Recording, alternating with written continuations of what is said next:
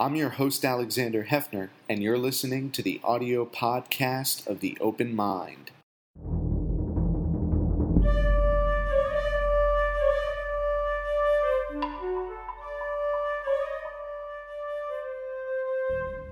I'm Alexander Heffner, your host on The Open Mind. My guest today, Wesleyan University professor of government Sonali Chakravarti, considers questions of emotions, the law, and democratic institutions. In the context of the present divisiveness, these questions she studies are most salient.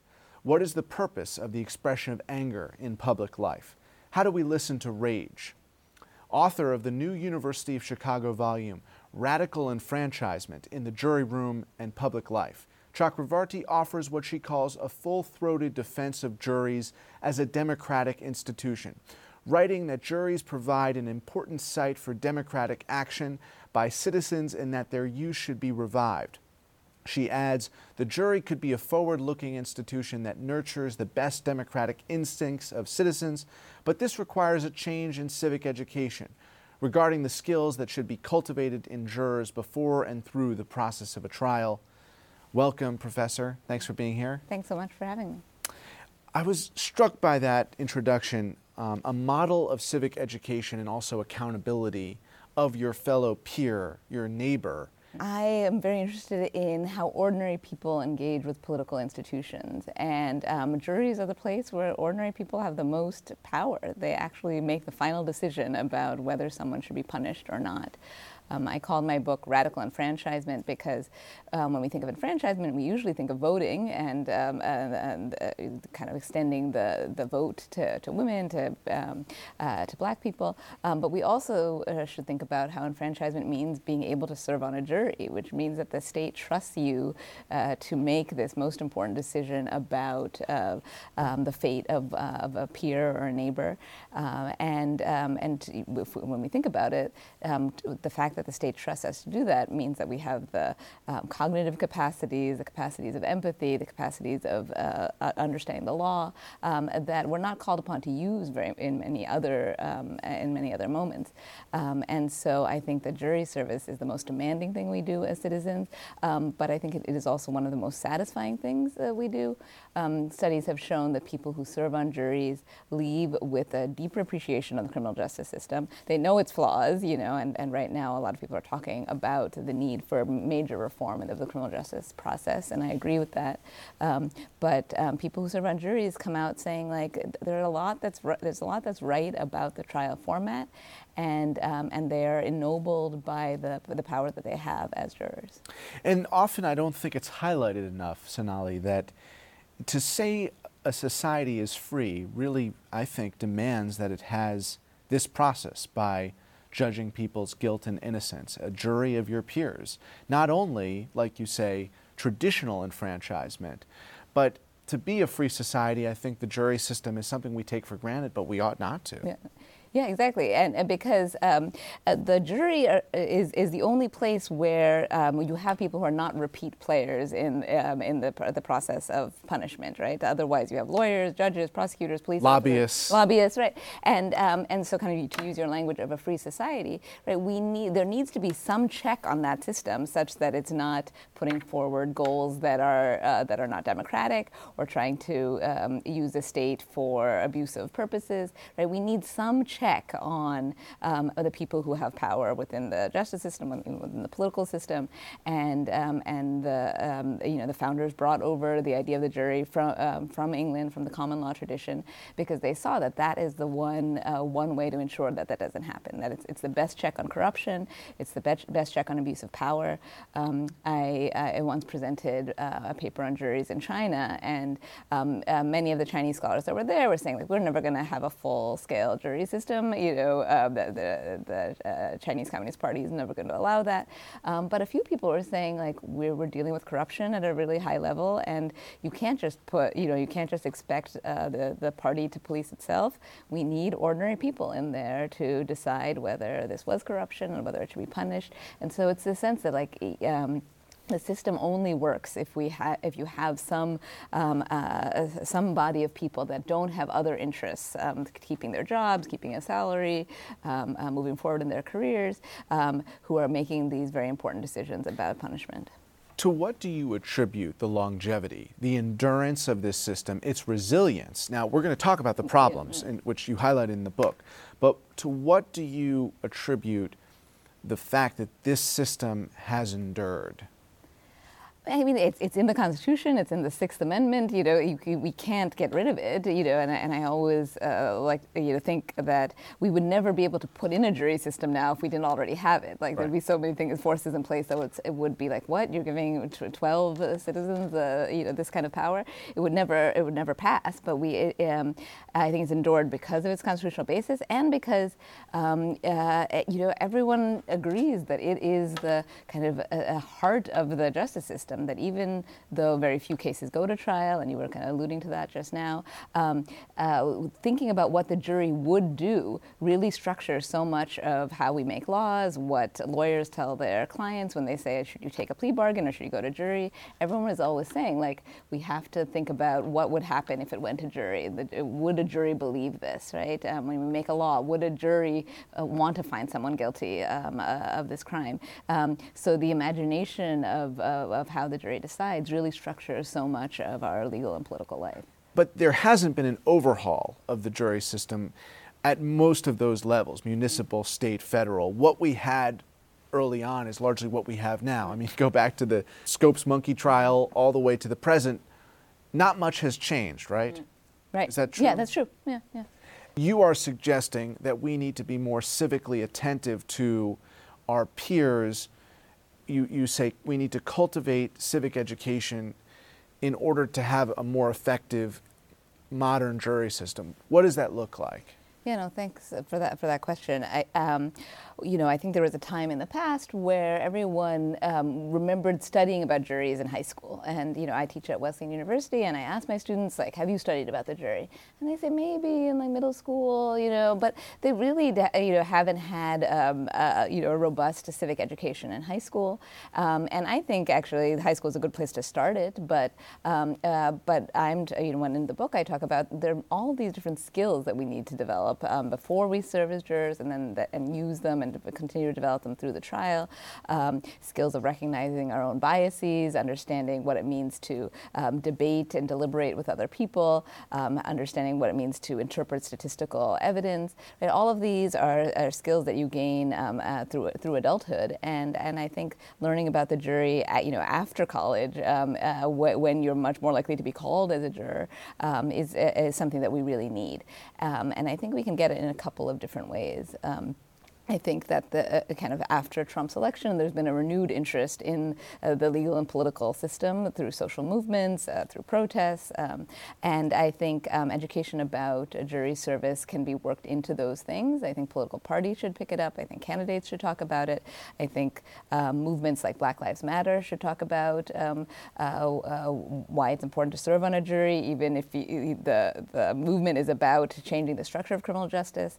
Um, serving as a juror can be one part of the way, you know, one part of the way that you uh, um, influence who gets punished and who doesn't.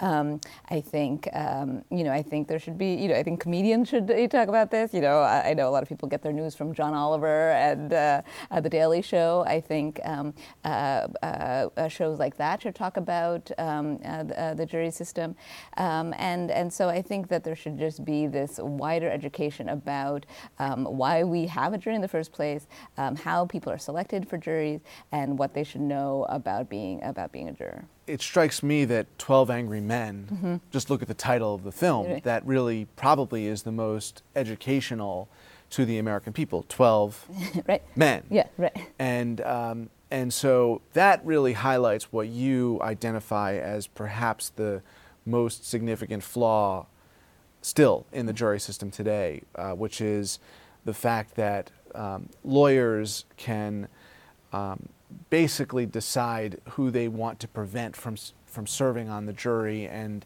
as a result, they can get 12 angry white men, mm-hmm. not women, not um, men of color. Um, what is the status right now of what is allowable in terms of what lawyers can do to try to finagle their way to get a pool that satisfies what they perceive to be the biases that are going to favor their client, whether it's the government or right. a defense attorney. Right. Um, so now, if, you, if you're if you're called for um, for jury duty, um, uh, the and and you're called to, to uh, be part of the pool for a case, um, the first thing that'll happen is that the, the judge will ask you questions. Uh, will ask you maybe what, what do you do, who do you live with, um, do you have any members of your family in law enforcement, do you know anybody involved in this trial, and then the judge will decide whether um, you have any uh, pre-existing biases that you wouldn't be able to uh, kind of work through during during the trial. And if you don't, then you're kind of cleared um, uh, uh, to continue in the process. Um, and after that process, the lawyers for each side get a, a certain number of peremptory strikes, um, which are, are just um, basically um, get out of jury cards uh, that they can use on any of the jurors. They don't need to give a reason. They just need, you know, the, the idea was that both sides should have a say in, in what the pool looks like, and if both sides have an equal number of peremptory strikes, then that's a way of making sure that the playing field is, is um, equal, is, ba- is balanced. But it doesn't quite turn out. It doesn't way. quite turn out that way, and um, uh, the Supreme Court heard this uh, this case last term, um, Flowers v. Mississippi, uh, where um, a, a, prosecutor in Mississippi um, effectively uh, removed almost all of the black jurors from a from a, a case where the defendant was black, where 40% of the county uh, are black residents. so it didn't make sense that you would that uh, that this defendant would have a, a nearly all-white um, uh, jury for a, you know a very serious case of you know four homicides. Um, and one of the, the, the, Supreme Court has recognized that this is a problem. You know when when uh, lawyers uh, practice discrimination on the basis of race against uh, against jurors, and so there is a remedy, and which is um, it's it's called uh, a Batson hearing, where um, where the, the the prosecutor who removed jurors is asked to say what were what were your reasons for removing uh, this juror, and are expected to give a race neutral response. Um, uh, you know, the prosecutor could say, um, you know, I, I felt that they weren't, you know, truly listening to the questions, or I thought that they were, you know, um, biased because the baseball team they like is, uh, you know, is, uh, rivals with the other, um, uh, with the, you know, my client's, uh, you know, preferred team. It can be, they can be strong responses, they can be weak, weak responses, but they just have to be race neutral um, uh, reasons. And judges are inclined to believe them, right? Judges are inclined to believe that lawyers are doing their job well, and um, and that when they give a reason, that's really the reason that they uh, that they intended. Um, but what what we, we keep seeing is that oftentimes these reasons hide um, racially motivated reasons that actually um, uh, prompted uh, the lawyer to remove uh, remove the juror. And, um, and that is what re- results in um, uh, juries that don't reflect the communities that they're, uh, that, that, they're drawn from, and oftentimes uh, don't reflect the communities of the defendant. Um, and I think the, the b- uh, best response to this is to get rid of peremptory strikes. So only uh, you know, allow uh, the judge to, to determine whether someone is, um, is able to, to serve as an unbiased, unbiased juror. And if a lawyer you know, says, I, you know, kind of put, thinks that someone is biased, they should be able to make that claim. But you don't get any of these uh, kind of uh, strikes, peremptory strikes. And, um, and this is a controversial um, uh, suggestion um, because, uh, you know, a lot of what I say in the book, um, uh, defense attorneys are, are, are, open to and feel like I, I have this, uh, but that what I'm saying will help defendants in a lot of ways. Um, but even defense attorneys don't like this idea of getting rid of peremptory strikes because they feel like they use it to, to help their client. They, you know, they, they they feel like well, they don't use it in a racially discriminatory fashion, but they want the opportunity to remove jurors from the pool. And um, and I see what they're saying, but I um, but my goal is to get juries that look like the communities uh, that they are uh, they are drawn from, and the best way to do that is to get rid of peremptory strikes. Or if they are not homogeneous, that they represent a diversity of opinion. Mm-hmm. I mean that mm-hmm. there there is some right nobility and value in striving for um, an intellectually diverse group of men, women, yes. um, men and women. Yeah, right. No, I, I, I, agree with that, and and I think um, and and I think that's also comes with like with getting a truly random uh, selection of people from uh, um, uh, f- uh, from the um, uh, area the jurors are drawn from, and I think there are kind of two other things we could do as well to get that. One is um, uh, change the way we we select jurors. Right now, it, um, the pool for jury duty is drawn from DMV lists and voter registration lists, and um, so if you know someone or maybe you, you feel like you keep getting called for jury jury duty is because your your name is on both those lists. And um, uh, uh, but what, what's missing from those lists are people who don't have a, a driver's license, who don't have a permanent address, um, who might move around a lot. Um, and uh, so I think um, other states should follow what Massachusetts is doing, which is have residency lists that are updated yearly, um, uh, and who actually lives in this uh, uh, in this jurisdiction, and the jury pool should be drawn from that list. Um, and so we would get the intellectual diversity that you're that you're talking about. Um, we would capture people who aren't captured right now. Um, and then the other thing I think we should do is um, uh, compensate people um, uh, more fairly for their uh, for their service. You know, uh, um, ancient Athens had uh, you know, used jurors, and um, and one of the, re- uh, the reasons why it worked in, in Athens was they, they paid people a daily wage that was comparable to what a working man would get uh, for, for the day. Um, right now, it, um, if you're called for jury duty, um, uh, some states offer you know forty dollars uh, a day or sixty dollars a day to people who um, are losing out on salary by coming to coming to jury duty. Um, and some some employers would would not and some, uh, yes. So some employers don't, uh, uh, you know, uh, don't dock your pay, right? If you're right. usually if you ha- uh, if you're a salaried employee, you get your weekly pay right. or monthly pay, um, and you, and, you, and some employers understand that, and I think could be even more encouraging about, you know, you should serve on a jury. We we will not penalize you in any way for that. Yeah. Um, but hourly workers, um, uh, people who have their own businesses, right? Other people who don't have that kind of salary structure, um, really do lose um, uh, um, money that they need to live if, if they are asked to um, serve on a jury. Uh, so I think the compensation for jury duty should be more um, comparable to what you know eight hours at, at a minimum wage job uh, would be. Have you determined that the problems are equally severe when it comes to discrimination in jury selection, um, in t- both who gets called and who gets selected? Um, I, I, think yeah, I think they're consistent across the board that we have that who gets called and who gets selected are um, are flawed um, uh, processes, um, and and that also that people who who are really concerned about their economic well-being can't uh, can't serve on uh, can't serve on juries, and so I think those are uh, you know, um, some um, that's those are some recommendations for changing uh, uh, juries to make them more you know, sort of more welcoming. I mean, I also think there needs to be a change on the motivation side. You know, I think um, uh, trying to get out of jury duty is uh, like a kind of longstanding American tradition as well. Um, uh, and um, and I and you know it always puzzles me because um, you feel like we as a as a kind of viewing public love television shows about crimes. Listen to podcasts about uh, about trials all the time.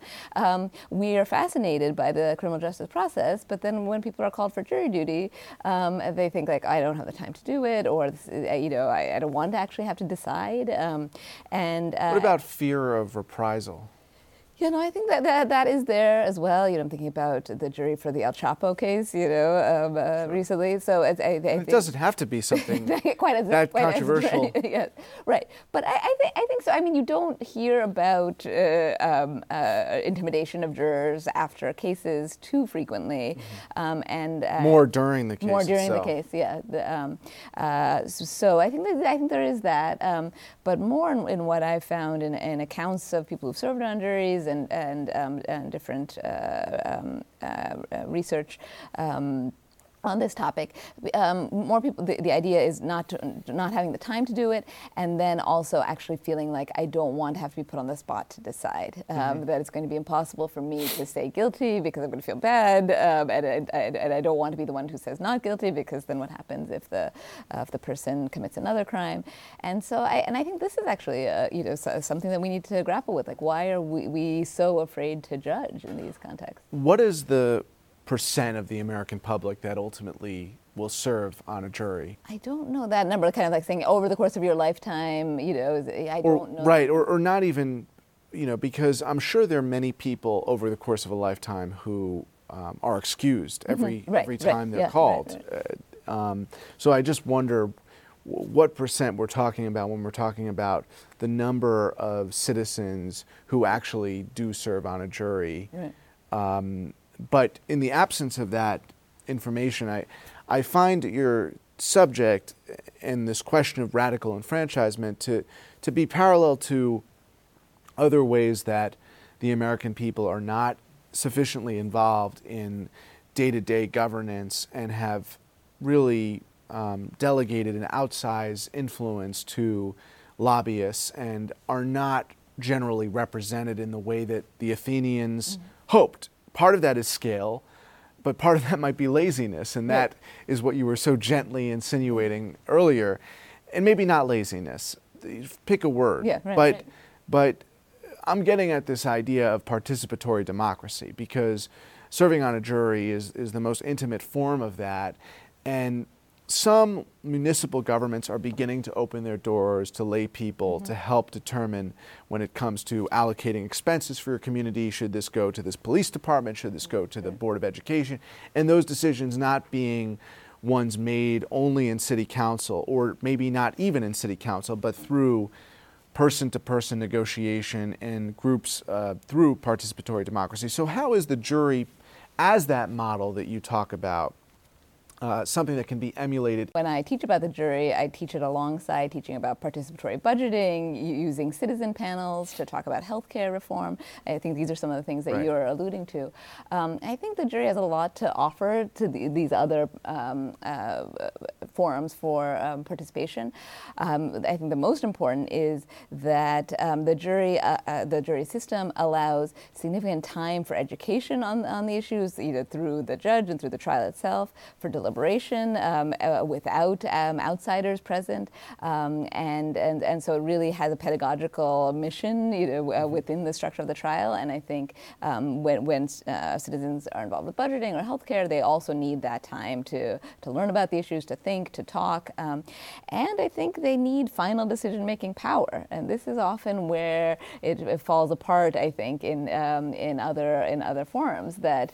Um, that's uh, you know city governments let's say that give um, uh, citizens a, a, you know a voice in the budget but then might not actually let them uh, decide um, uh, um, ends up uh, leaving a lot of citizens feeling frustrated that like I put in all of this time and I, I, did the you know I did what I was asked to do but then the city didn't take my recommendation or our recommendation our, you know uh, that we achieved by consensus um, and I think what's so powerful about the jury system is how seriously people take their task um, when they're given the time, they're given all the information they need, and they know that what they are, are going to come up with uh, um, uh, will uh, uh, will have an impact on somebody's life, and, and cannot just be overridden by you know by the judge or by another person who says they're an expert. Um, so I, I, think that that um, you know it's that final decision-making power that really shows the trust that we have uh, that we have in people, and and and um, people respond to it by taking it more seriously and also the transparency of the process insofar as you may not be able to hear what's going on in the room in which folks are deliberating, but that you know here is the cast of characters, here are the people representing this decision, and also the technical parameters of, you know, here are the hours during which we're deliberating. They may bring some pizzas right, for right, us. Right, but otherwise, there are no interruptions. And, you know, of course, you're given strict guidelines about making your deliberation the focal point and not letting any outside factors uh, distract from that. Um, you know, one, one thing that, that I've thought a lot about is in the same breath of transparency and participatory democracy is, you know, just giving the American people from whatever state and city they come from a when they pay their taxes every year to, to understand the allocation of the tax when you submit your tax. And, you know, for one thing, you could get a thank you from your state or your city or your federal government. Um, but beyond that, actually having a digestible allocation of, you know, here's what you paid and here's what it went towards. Mm-hmm. And this is just precisely the example of the lack of accountability and transparency in the American system right now because a whole lot of us will pay taxes each year and not know precisely what they're they're paying for it. That's an interesting point, and um, and you know, and, it, I think you're you're picking up on this idea that like people will step up when they feel like they know what it's going to, or that they they, they, they see some connection between what they're putting in and what um, what is happening um, at the governance level, even if it doesn't have to you know benefit them. I don't think people are as self-interested as sometimes uh, we assume they are. Well, that's exactly when I said this to someone recently. They said, "Well, if we did that, people would just." Holler at you know yeah. they, they would see what their money is going towards and not like it and, right. and but you know they're already dissatisfied mm, right yeah exactly. surveys so, of congress yeah. show dismal rating right. know, in general over many decades so it's a, i think it goes back to cultivating an information um, sector and cultivating an informed electorate which which we haven't really right. done I, I, I guess I'm, I have, um, just a, a, little bit skeptical in some ways that we need the, the kind of money breakdown. That if, is that the thing yeah. that we re- that that will give people a sense of uh, you know accountability. Um, I you know in a way we're living in this like age of data, right? That we you can you can get data on so many different things, but um, but what we still don't know, or what people, the kind of the civic education we need is about how to prioritize different things, you know, at, at diff- different levels of government, and um, and what trade-offs um, uh, need to be made um, and uh, and how we communicate that to our representatives, how we communicate that directly. Um, and so and so I feel like I'd rather have discussions around that, um, and then the uh, the financing part which, uh, should follow from it. If only because.